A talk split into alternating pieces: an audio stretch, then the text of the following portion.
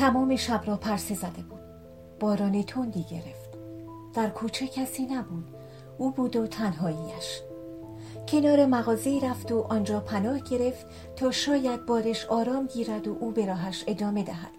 راهی که نمی‌دانست قرار است به کجا برسد. فقط دلش می‌خواست زندگی را بدزدد و جای دیگری ببرد. روی زمین کس کرد و نشست. در تاریکی شب درخششی در چند قدمیش روی زمین چشمانش را زد. کمی خود را تکان داد. دستش را دراز کرد تا درخشش را بگیرد.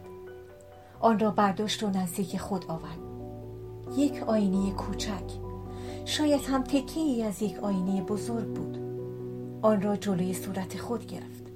دوباره خود را تکانی داد تا نزدیک نور چراغ قرار بگیرد و بتواند صورت خود را در آینه ببیند. به سختی می‌دید. کوچه تاریکتر از آن بود که بتواند به خوبی ببیند. صورتش از سرما سرخ شده بود و لبهایش از برخورد دندانهایش به هم میلرزید. چشمانش از خستگی رمقی نداشت. یادش آمد یک بار هم در بیابانهای کاشان هوا ابری شد و باران تندی گرفت و او سردش شد. آن وقت با اجاق شقایق که در پشت یک سنگ بود خود را گرم کرد. باران تصمیم قطع شدن نداشت. دستانش هم از شدت سرما تا و تحمل آینه را نداشت.